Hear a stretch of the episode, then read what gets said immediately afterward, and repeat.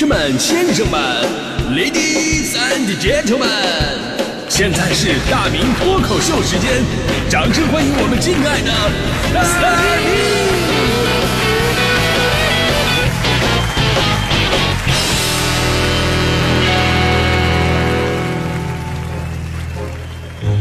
好，欢迎各位来到今天的大明脱口秀，我是大明啊。正所谓人生如戏呀，就是每个人呢都在扮演着各种各样的人设。那如果只是在性格上的适度包装，那倒还好。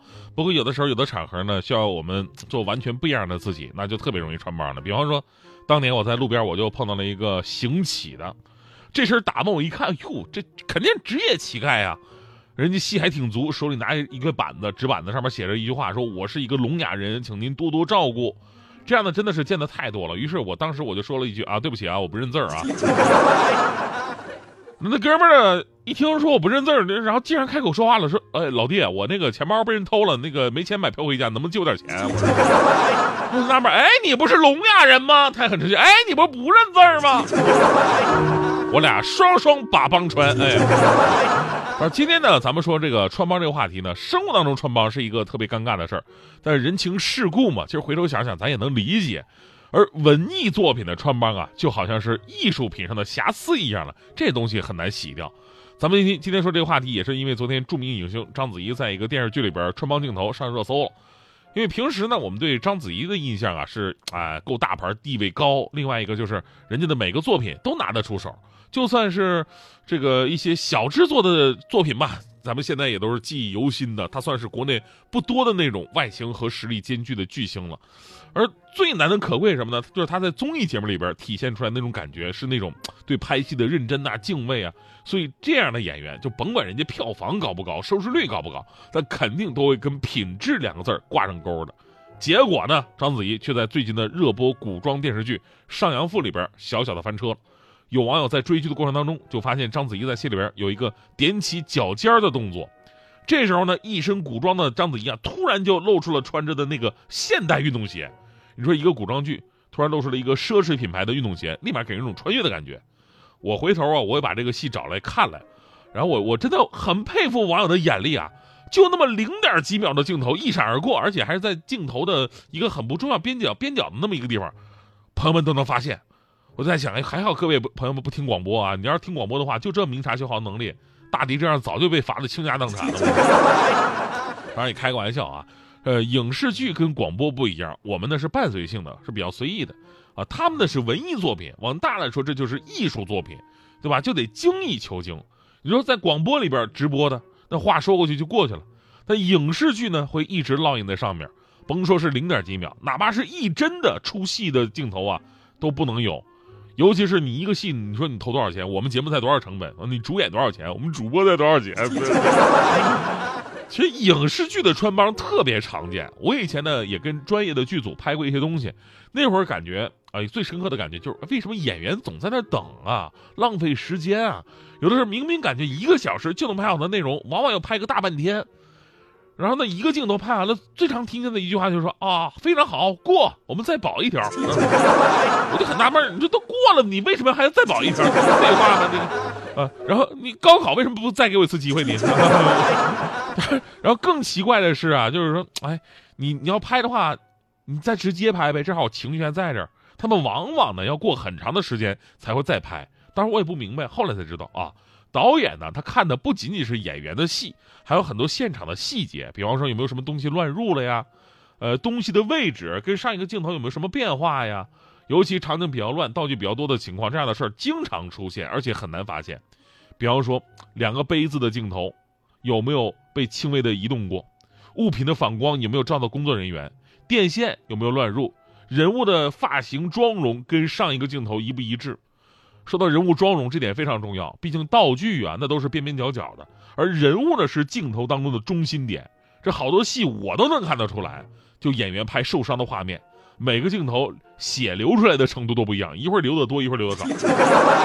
你说量不一样也就算了，它位置还会发生变化。明明是左胸中的弹，下一个镜头右胸流出血来啊！还有一个古装戏，古装戏演员身上插着一把短剑。眼看人就不行了，倒在朋友怀里，接下来呢，就是镜头在跟他跟朋友之间来回的切换，交代临终遗言什么的。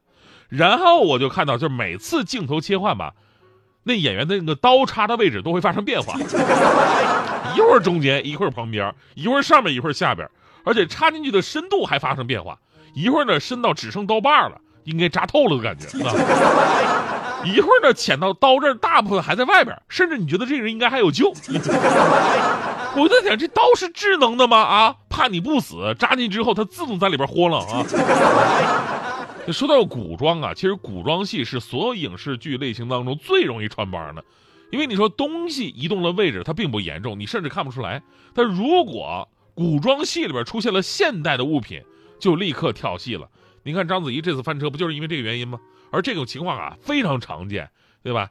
什么袖子里边露手表的，群众演员拿手机的，宫廷戏旁边摆了一个农夫山泉的瓶子呢。古战场打仗，看到中国电信基站的。当年张艺谋那电影《英雄》里边，梁朝伟跟张曼玉的对手戏，大漠里边俩人是衣袂飘飘，那种大侠风范呼之欲出。然后有人发现了，在地上躺着一部对讲机。还有更奇葩的是，《新水浒传》那会儿还没上星播出的时候呢，在一些地方台先播出，看看大家伙的反馈情况。然后有观众就发现了，当时李逵。带着两块肉进来啊，然后包肉的油纸摊开，上面写着四个大字“法制日报”。这还好发现的比较早，后来上星播出的时候呢，就把这些问题啊都给修改了。而这不是说就咱们中国影视圈这样，穿帮的问题啊，是世界上所有从事影视行业的人都会面临的一大考验。你看起来不难啊，有的时候犯的错很幼稚，很不应该，但往往防不住的就是这些小问题。你比方说。《金刚狼三》里边，大家伙都看这个电影啊。我们都知道，休·杰克曼主演的金刚狼啊，他是有自愈功能的，受了伤自己立刻能恢复，这我都理解啊。但是我特别不能理解什么呢？在《金刚狼三》里边有一幕，是他的肚子被人扎了两刀，衣服都捅捅破了，然后流着血。后来呢，伤口自愈了。那我请问，衣服为什么也跟着自愈了呢？下一头，衣服那上面洞都没了，变成了一件新衣服。泰坦尼克号世界影史的经典，对吧？堪称艺术品了。但这里边穿帮镜头也特别的多，最让人迷惑什么？就是那个露丝的美人痣，一会儿在她嘴角的右边，一会在一会儿在她的嘴角左边，这玩意儿还能随意的换位置吗？而且还是两边都有，我没看清楚。他想想美人痣这玩意儿，它只能在一边，它两边都有的话，就显得特别的搞笑，对吧？你可以想象一下这个画面，特别像我刚撸完串的样子。这这样的案例真的太多了。加勒比海盗里边混进了什么西部牛仔？勇敢的心里边出现了汽车。当然，咱们说这些啊，不是为说为了给这个章子怡洗白，呃，说穿帮啊就应该的。他们说，任何事情都应该精益求精，更何况那是那么大投资的项目，而这本身呢，也不是一个一光说一个演员的责任，对吧？你从道具到导演，从剪辑你再到演员，每个人都有责任。即便是最后演员上热搜了，但是每个环节都应该反省自己的责任。其实任何事情啊，即便是精密的仪器，也有一定的容错率，出错并不可怕，找到问题所在，降低错误率才是进步的关键。当然，说实话呀，呃，也别怪咱们观众啊吹毛求疵。首先呢，这事儿真的很重要。另外一个，但凡是能看到这么仔细的，那肯定是真粉丝啊。然后你看我一个看热闹的，你就说，哎，大兵，你能看出这什么问题吗？